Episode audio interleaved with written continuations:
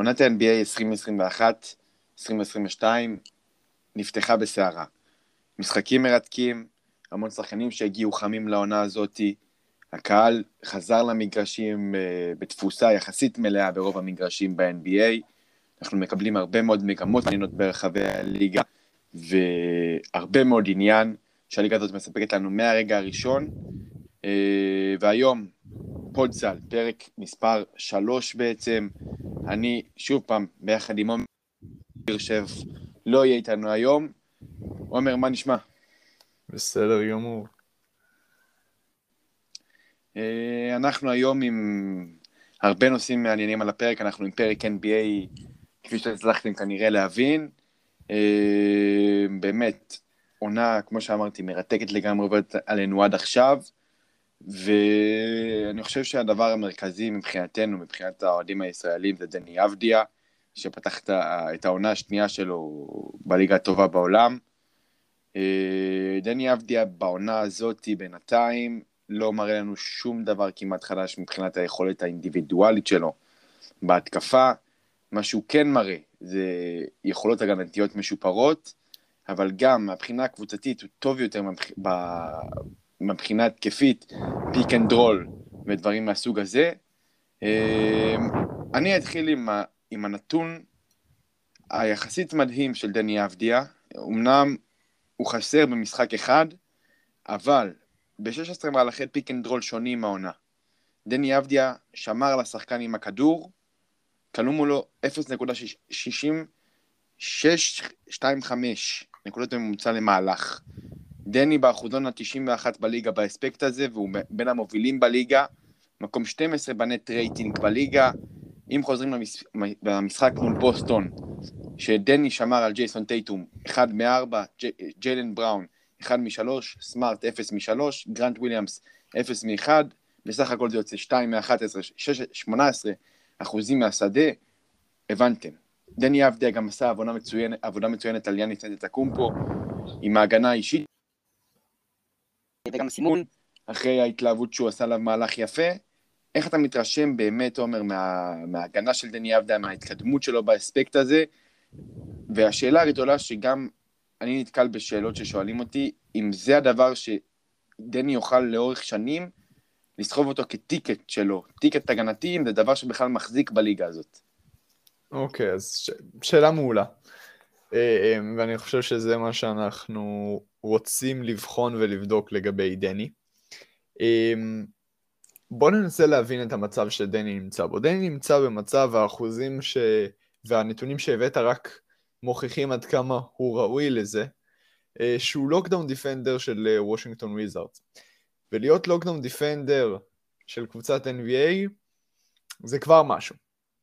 בעצם השחקן הזה, שזורקים אותו למגרש ו... אה, ושמים אותו על השחקן הטוב ביותר של הקבוצה היריבה, ויודעים שהוא יוריד את האחוזים שלו למינימום. זה כבר דבר שאפשר, שהוא יכול להתגאות בו ושהוא, ושהוא צריך לשמור עליו ולהתגאות בו. הוא מביא להגנה המון המון דברים טובים.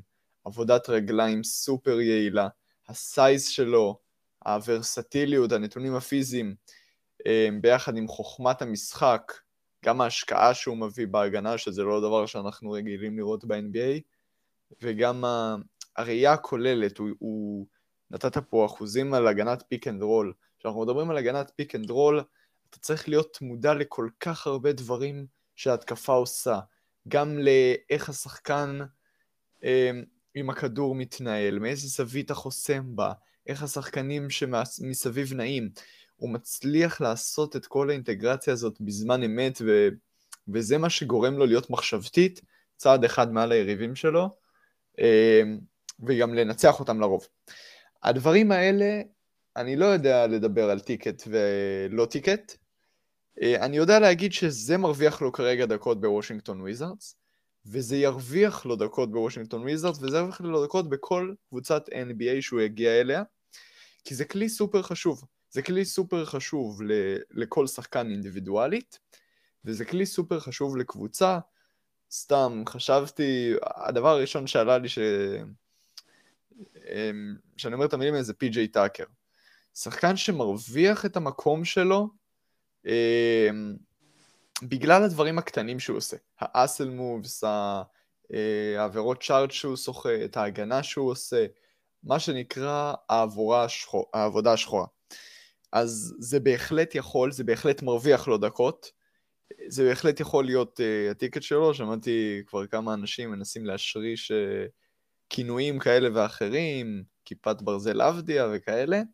Uh, אז אני לא יודע אם מבחינת נרט, נרטיב זה יתפוס, אבל אני בטוח שמבחינת וס אנסל ג'וניור, יש פה שחקן שהוא מאוד אוהב שהוא על המגרש, הוא, הוא, הוא עוזר לו על המגרש, הוא עוזר לקבוצה שלו שהוא על המגרש.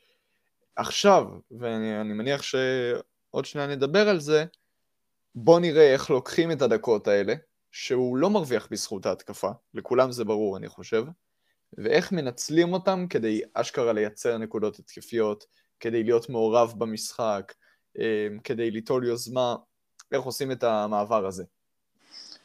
אה, אני אתחבר לדברים שלך ואני אגיד שדני בעצמו אומר לעידו גור שהוא מופתע, הוא לא יודע מאיפה זה מגיע בכלל להגנה שלו.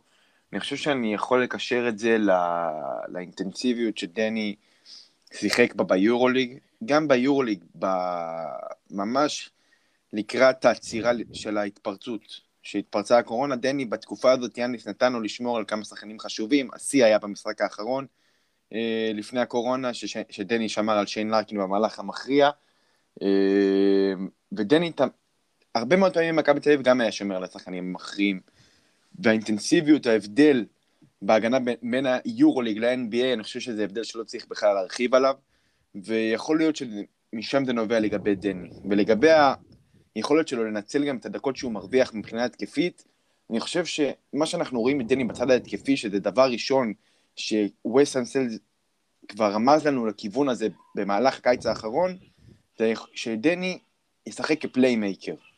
כיוצר, גם ברדלי ביל ציין את זה בסיום המשחק נגד מילווקי, שדני הרבה מאוד פעמים הוא משחק כיוצר, הוא משחק בהמון עמדות, אה, ואני חושב שזה דבר ראשון שדני וגם וושינגטון יצטרכו לפתור, למצוא לדני את העמדה שלו, לא להזיז אותו בכל מיני עמדות. זה נכון שדוויס ברטנס לא משחק הרבה מאוד משחקים, אבל דני אבדיה צריך להיות בעמדה מבוססת.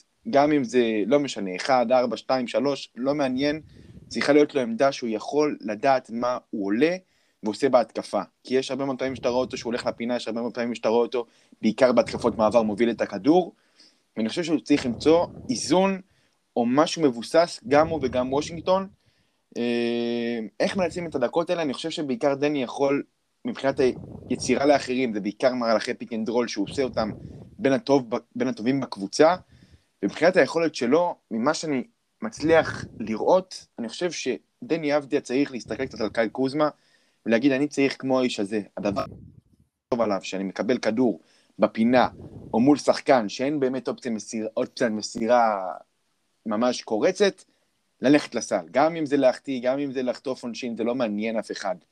אה, השלשות צריכות להיכנס יותר בעקביות, והעונשין זה משהו ש... שגם, שדני צריך לעבוד עליו, אבל אה, איך אתה רואה דני מצליח למצוא איזושהי יציבות התקפית? אז דבר ראשון בנוגע, אתה אמרת את העניין הזה של ה playmaker, כי זה דבר שהשתרש פה מאוד בשיח הישראלי.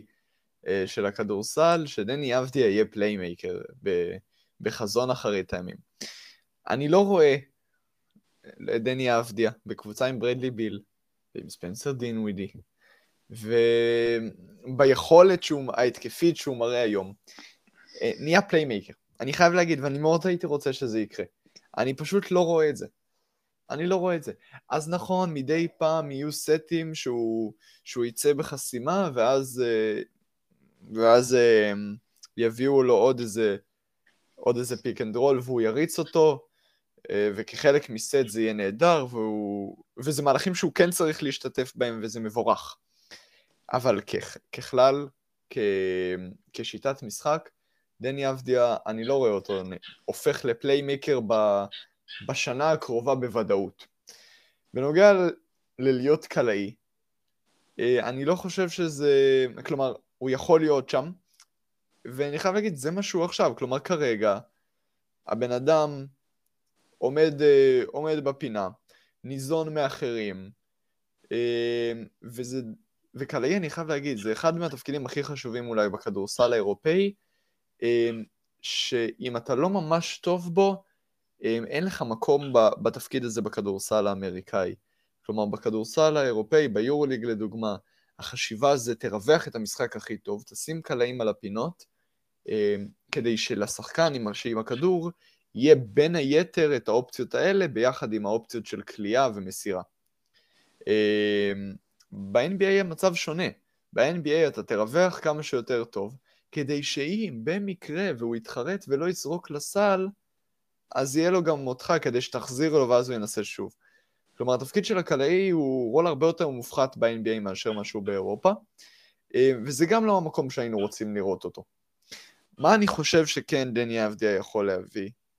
אמ, לוושינגטון וויזארדס. ואמרת עמדה מבוססת, אז אני אדייק אותך קצת. הוא צריך לדעת באיזה אלמנטים הוא יכול לתרום. הוא צריך להבין באיזה תחומים ווס אנסלד ג'וניור רוצה שהוא יבוא לידי ביטוי. ואני אתן סתם שלוש דוגמאות אה, לדבר הזה. במכבי תל אביב ראינו את דני אבדיה עושה הרבה מאוד מהלכי post-up על גארדים נמוכים ממנו, בין אם זה גארדים שהוא השיג אחרי חילוף ב pick and roll, ובין אם זה אה, גארדים ששמרו עליו מההתחלה. ב-NBA הדבר הזה אה, אמור להיות לו יותר פשוט, למרות החיסרון הפיזי לכאורה על שחקני ה-NBA, העובדה שמחביאים עליו הרבה מאוד פעמים שחקנים נמוכים אה, שלא כל כך טובים בהגנה, יכולה לסייע לו. אז למה לא להריץ מדי פעם אה, איזשהו, אה, איזשהו אלמנט שיגרום, אה, שיגרום לדני להיות מבודד ב post-up, ואם ה size שלו יהיה אחד משתיים, או שהוא יקלע או שהוא יסחט עבירה. וראינו אותו עושה את, ה, את האלמנט הזה מצוין פה בארץ. דוגמה שנייה, הוא לא יריץ pick and roll לפחות לפי איך שאני רואה את זה. אבל עם כל כך הרבה מריצים מאחוריו pick and roll, ה pick and roll בעצם מבוסס על שני השחקנים שמריצים אותו, אבל לשלושת השחקנים אה, שמסביב יש תפקיד חשוב. לא רק בלרווח את המשחק ולמנוע מההגנה לעזור, אלא גם, לדוגמה, וההגנה מחליפה. לגארד שעם הכדור מאוד קשה מהעמדה הזאת לנצל את המיסמץ', אוקיי? כי, הס... אה, כי יש לו שחקנים בקו המסירה.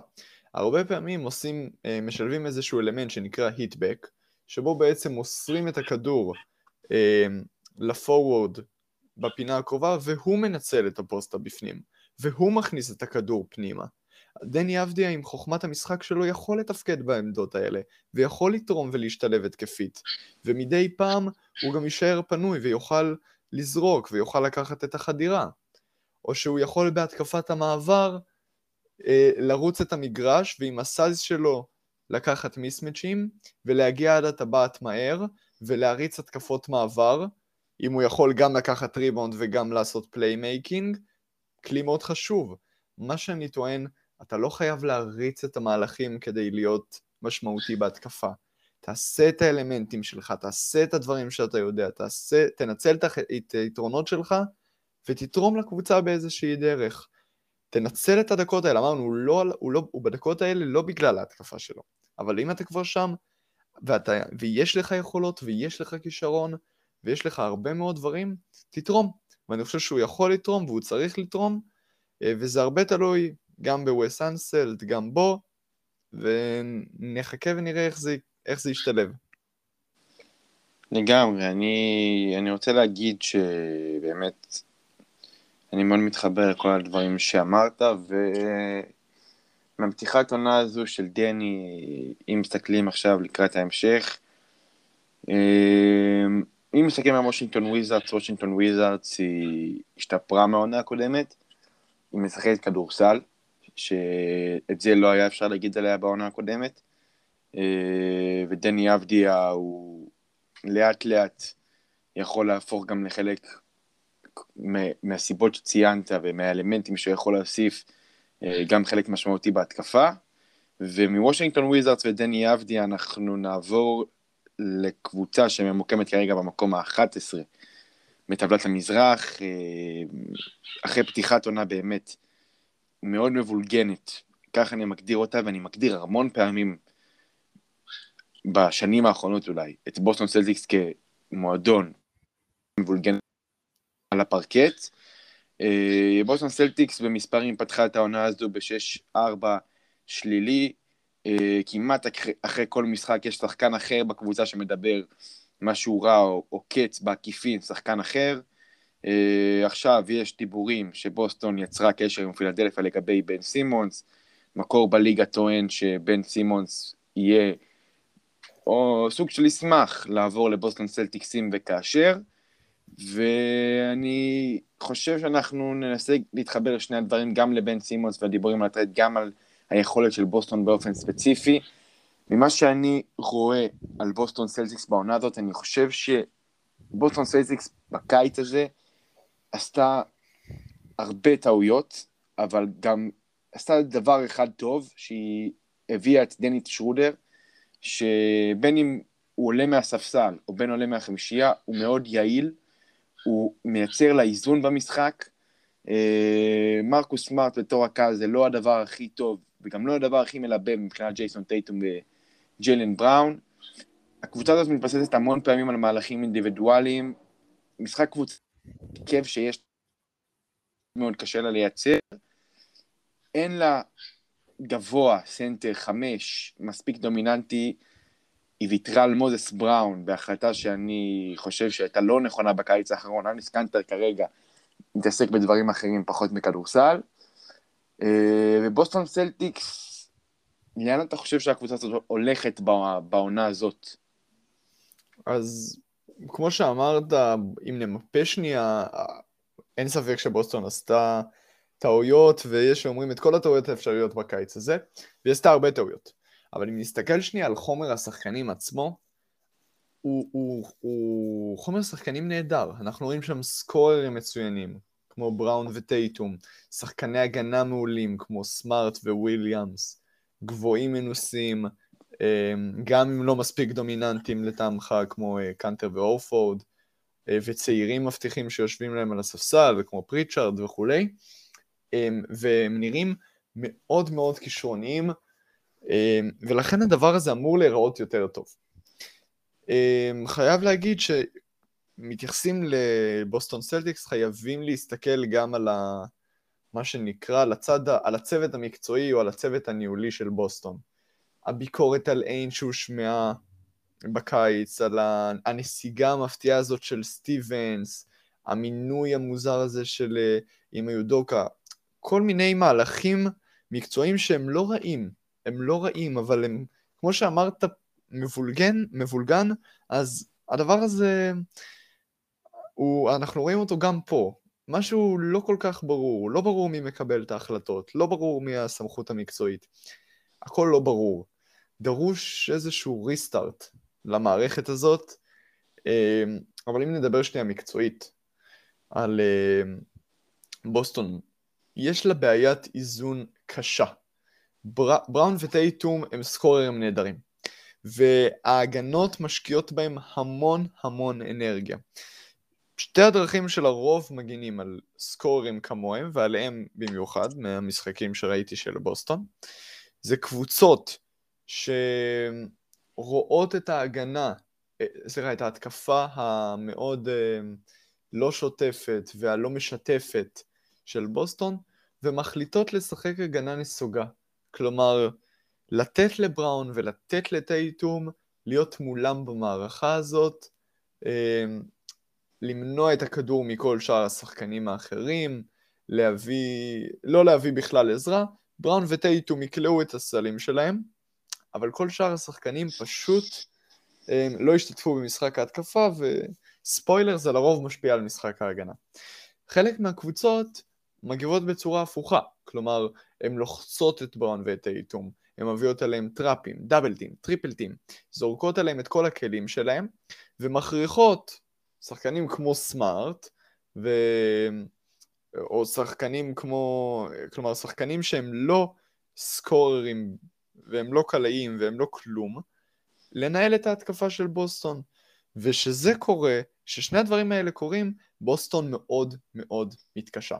הבעיה בבנייה, כלומר זה קורה אצל כל קבוצה עם סופרסטאר, הבעיה בבנייה של בוסטון היא שאין לה את הוורסטיליות ההתקפית, כלומר את העוד שחקנים שגם יכולים ליצור, שגם יכולים להביא משהו התקפי, אה, כדי להתמודד עם הגנה לוחצת, ואין לה את הריווח כדי להתמודד עם הגנה נסוגה ולדעת לעשות את ההתאמות. כלומר, היא מאוד מאוד תקועה אה, באיך שהיא בנויה. וברשותך אני רוצה להתחבר בשלב הזה לבן סימונס. כי אם אמרתי שדרוש ריסטארט, בן סימונס זה ההגדרה לריסטארט. אם אמרת יפה מאוד שזה שסמארט מוביל כדור זה עם כל הכבוד לא אידיאלי, אז עוד מוביל כדור של הסלטיקס יכול לתת להם אה, מרווח נשימה מאוד גדול. וורסטיליות בייצור אמרנו, בבקשה, בן סימונס שיכול ליצור מעמדה 4 ויכול ליצור מעמדה 1. הוא יכול ליצור מכל מקום שהוא רוצה על המגרש, הוא יוסיף להם עוד ממד בהתקפה. ואני חושב שזה הדבר החשוב שבן סימונס יכול לתת. אז השילוב הוא לא קלאסי, אמ, ואם אמרנו מבולגנת, זה מבולגן. זה להביא את בן סימונס עכשיו, אמ, אחרי הסאגה שהייתה איתו, ובמקום ברא... זה קצת משהו מאוד, בל... משהו מאוד מבולגן, אבל בשביל לצאת מהמצב שסל... שהבוסטון נכנסו אליו, אה, צריך יציר... יצירתיות. צריך יצירתיות, גם טקטית, גם מקצועית, ו... ואם אמרנו יצירתיות טקטית ומקצועית, אמרנו בן סימונס. אני אתחבר, אתחבר לנקודה הזאת של בן סימונס מ... מזווית קצת אחרת, מזווית של לקראת הקיץ הקרוב, שבו ברדלי ביל עומד להיות שחקן חופשי, וסיכוי לא רע בכלל שהוא יגיע לשחק עם החבר הטוב שלו בבוסטון. עכשיו, אני לא כל כך רואה את, בן, את uh, ג'ייסון טייטום, ג'יילן בראון וברדלי ביל מצליחים להתחבר ביחד, ובפוטנציאל או בראייה עתידית, אם בוסטון עכשיו עושה את המהלך הזה ושולחת את ג'יילן בראון בתמורה לבן סימונס, ובקיץ מביאה את ברדלי ביל, אני חושב שהיא יכולה לבנות פה משהו סופר מעניין, ודיברנו על ריסטארט, וזה ריסטארט אמיתי, ש... שזה גם פרויקט שבוסטון יכולה לקחת לפחות שלוש ומעלה שנים קדימה, ואני חושב שממה שאני קורא ו... ומסתכל על הפרטים בסביבה הזו של בן סימונס וגם ברדלי ביל לקראת הקיץ, אני חושב שזה יכול להיות מהלך שיצא לפועל וגם הוא יהיה סופר מעניין. ומבוסטון סלטיקס שהיא מאכזבת, אנחנו נעבור לעוד קבוצה שהיא מאכזבת קצת, שזאת ברוקלין נטס. אמ, אין לה big three כרגע, יש לה big two, אם אפשר לקרוא לזה ככה. אה, ג'יימס ארדן וקווין דורנט באמת, הם משחקים. אני לא רוצה להעליב את האחרים ולקרוא לזה לבד, אבל יש גג, גג, גג, גג, שני שחקנים בכל משחק שעוזרים להם. אמ, היה אפשר לראות את זה בצורה חדה מאוד במשחק מול טורונטו, ששני השחקנים האלו ניצחו לבד את המשחק. ג'יימס ארדן, 14 דקות ברבע האחרון, שמר את המשחק אצל ברוקלין, ומול שיקגו היום בלילה תסוקת נפל משמעותית של כל הקבוצה ברבע האחרון, 42-17 ברבע האחרון לטובת שיקגו. אין הרבה עומק לסטיב נש, הוא גם לא המאמן הכי יצירתי בעולם, הוא לא בטוח בעצמו, לפי מה שאני רואה עליו, הוא משנה המון הרכבים, זורק הרבה מאוד שחקנים. לדוגמה, ניקח פה את, את ברוס בראון ג'וניור. ברוס בראון בעונה הקודמת היה שחקן ההגנה אולי הכי טוב של ברוקלי נטס. הוא הראה גרף שיפור משמעותי מאוד בהתקפה. אה, שחקן פלוטר מעולה מתוך הצבע. וברוס בראון פתח את העונה הזאת כשחקן, סוג של שחקן ספסל, סוג של מנודה. וניכר היה עליו שהוא ירד לו המון המון ביטחון. וסטיב נש במשחק אחד פשוט זרק אותו חזרה. ומאז ברוס בראון ממש לא יציב, לא מבין כל כך את הסיטואציה. אה, ברוקלין נץ, אני חושב, גם היא לא מבינה כל כך את הסיטואציה של העונה הזאתי. ו... בוא, בוא, אני אשאל אותך, זאת עונה סדירה. ברוקלין נץ אנחנו לא ציפינו ממנה, לדעתי, שהיא תבוא וישר ותפציץ מההתחלה, אבל אתה חושב שהבעיות שצצות אצל ברוקלין עכשיו הן באמת מעידות על משהו אמיתי, או שזה איזשהו משהו של אפקט עונה סדירה ושרק התחלנו? אז דבר ראשון, בואו בוא נתחיל מהסוף, זה לא אפקט עונה סדירה. כלומר, יש פה בעיה מהותית באיך שברוקלין בנויה כרגע, יש פה בעיה אה, מהותית. זה שהיא בעיה מהותית וזה שזה לא אפקט עונה סדירה, אה, לא אומר דרך אגב שהיא לא ניתנת לפתרון. אז הדבר המרכזי שאמרת יפה מאוד, שברוקלין היא לא ביג 3, ברוקלין היא ביג 2. והמינוס אחד הזה, המינוס קיירי ארווינג הזה, הוא, הוא קריטי. אנחנו לא נרחיב כמובן על, ה, על הסיפור של הבחור הזה, שהוא הזוי בכל קנה מידה, אבל בואו בוא נדבר על שני ההשלכות, שתי ההשלכות המרכזיות של ההיעדרות שלו. הדבר הראשון, והוא הדבר שהרבה יותר שמים לב עליו, זה שארדן פתאום לוקח על עצמו הרבה יותר. לארדן היה מאוד נוח שאחרי כל כך הרבה שנים ביוסטון, הוא פתאום יכול לתפקד כקלעי, הוא יכול לתפקד off the ball, הוא יכול לנוע בלי כדור, הוא יכול להיות אופציה שלישית בהתקפה. פתאום הוא חייב להיות מוביל כדור, הוא חייב להיות playmaker, הוא צריך להתמודד עם לחץ ולהתמודד עם trap ים של ההגנה. שוב, זה הרדן, הוא יודע, הוא יכול. זה פשוט מוריד ממנו את... אה, זה לא מוריד את האיכות ההתקפית שלו, אבל זה מוריד את עד כמה הוא מסוגל לתרגם את אותה איכות התקפית לטובת ברוקלין. ולכן אני חושב שזה הסיפור אה, הבעייתי הראשון בהיעדרות של קיירלינג. הדבר השני, ואתה דיברת, דיברת על הסגל המסייע, כלומר על מי שמסביב, ברגע שמצטמצמות אופציות הייצור ואופציות הכלייה, ופתאום אי אפשר לפנות. לדורנט או לקיירי או לארדן, אלא אפשר לפנות לארדן, אולי לדורנט, כלומר אופציות הכלייה מצטמצמות, הכמות מאמץ או והאפורט שמשקיעה ההגנה כדי להגן על הסקוררים של ברוקלין אה, היא קטנה, יש פשוט בעיה אחת פחות להתמודד איתה עכשיו. ברגע שזה קורה, הרבה מאוד, כדי לייצר עוד אופציות כליאה וכדי להקשות עוד על ההגנה, ברוקלין חייבת את הסגל המסייע שלה. היא חייבת את כולם שעוש... שיעשו קצת יותר. והשחקנים שעשו את ההבדל בעונה שעברה, הם לא מספקים את הסחורה. אם זה בראון שדיברת עליו, אמ, או קלקס, קלקסטון, גריפין, מילסאפ, אלדרי, כל הסגל המסייע שלהם לא מספק את מה שברוקלין הייתה רוצה שהם יספקו.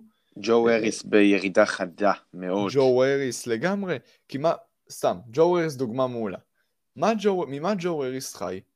זה שחקן שנע בלי כדור בצורה מושלמת, והוא רק מחכה לזה שהשומר שלו יהיה חייב לעזור על דורן שעכשיו חודר, על ארווינג שעכשיו מסתובב, או על ארדן שעכשיו פנוי לזרוק, כדי שיהיה לו את השנייה, שנייה האוויר הזאת כדי לקלוע שלושה. הוא לא יכול לעשות את זה עכשיו. הצטמצמו אה, אופציות הכלייה על המגרש, הריווח קטן, וג'ו אריס נחנק, אוקיי?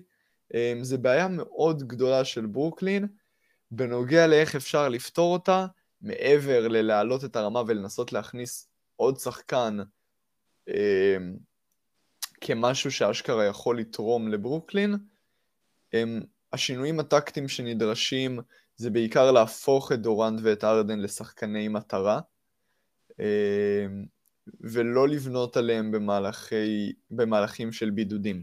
כי אם אתה לא מקבל מהסגל המסייע שלך את הסחורה בהתקפה, לפחות תשתף אותו כדי שתוכל לקבל ממנו משהו בהגנה. אה, כי כרגע, אולי הדבר הכי משמעותי, ברוקלין לא מוחצת. גם בניצחונות שלה מול טורונטו, מול דטרויט, היא לא הרשימה, אוקיי? זה התעלות חד פעמית באיזה רבע ואיזה כמה דברים שהצטרפו להם, אבל זה לא ברוקלין. זה לא מה שברוקלין רוצה להיות, זה לא מה שברוקלין צריכה להיות. האם כרגע היא פייבוריטית לאליפות? בצורה הנוכחית שלה התשובה היא לא. אמ, ואנחנו רק צריכים לראות לאן, לאן הסיפור הזה הולך, לאן סיפור קיירי ארווינג הולך, ולאן... ואם ברוקלין מחכה לו, או שהיא מחליטה להרים עוגן ולהתחיל לנווט את הספינה הזאת למקום שהיא תרצה להיות בו. אני אתחבר לדברים שאמרת לגבי הצוות המסייע, ואני חושב שאני לא, לא יודע אם יש לברוקלין חומר שחקנים מספיק טוב כדי באמת לבנות על החבר'ה האלו. אה, בערב נתון אני לא חושב שיש פה יותר משלושה שחקנים שיכולים לתת לך double figures, או לעלות על השלושים נקודות ביחד. אה, זה בכל ערב מישהו אחר, זה לרוב או פטי מילס, או דיאנדרה במברי, או למרקוס אולדריץ'.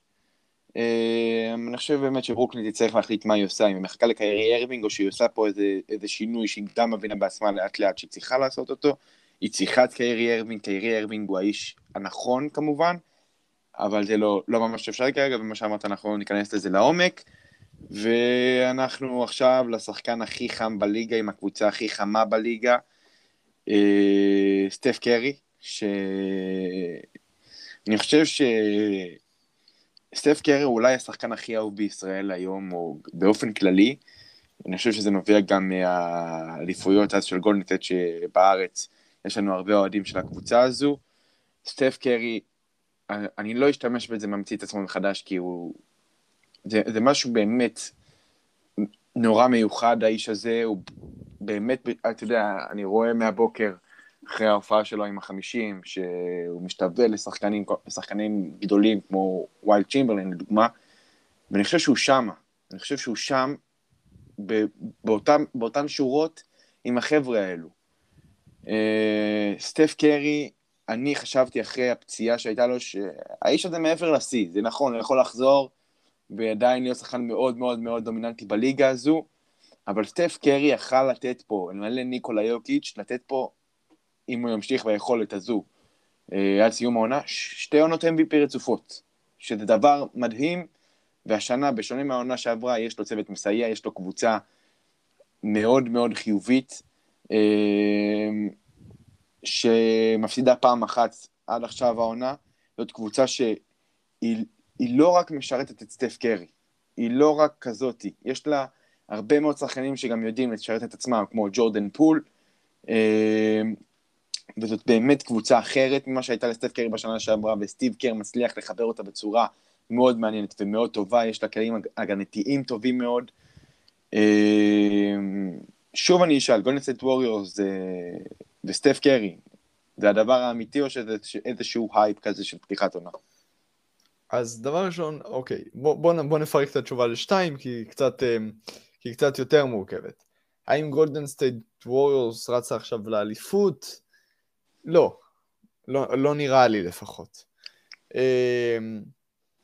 ולכן זה אולי קצת טרנד מוגזם, כי שמעתי כל מיני דיבורים, ושמעתי קצת אה, גם כמה פרשנים שהם אה, קצת מתחילים להפריז בערך של הקבוצה הזאת, שכמו שאמרת, היא קבוצה מאוד חיובית, עם חבר'ה מאוד טובים, כישרון ענק, אבל לא, לא, לא, לא בסדר גודל כזה. סטיבן סטפ... סמית כבר אמר שהם ייקחו אליפות. אה, הוא כבר הכריז. יפה. כן, הוא הכריז. יופי. אמ, אז ש... ש... שיודע שזה קרה. אמ, אבל סטף קרי הוא בוודאות לא טרנד שחולף. נראה גם שסטף קרי הוא לא טרנד שיחלוף. אה, הוא באמת נראה שהוא פשוט מש... משתבח עם הזמן.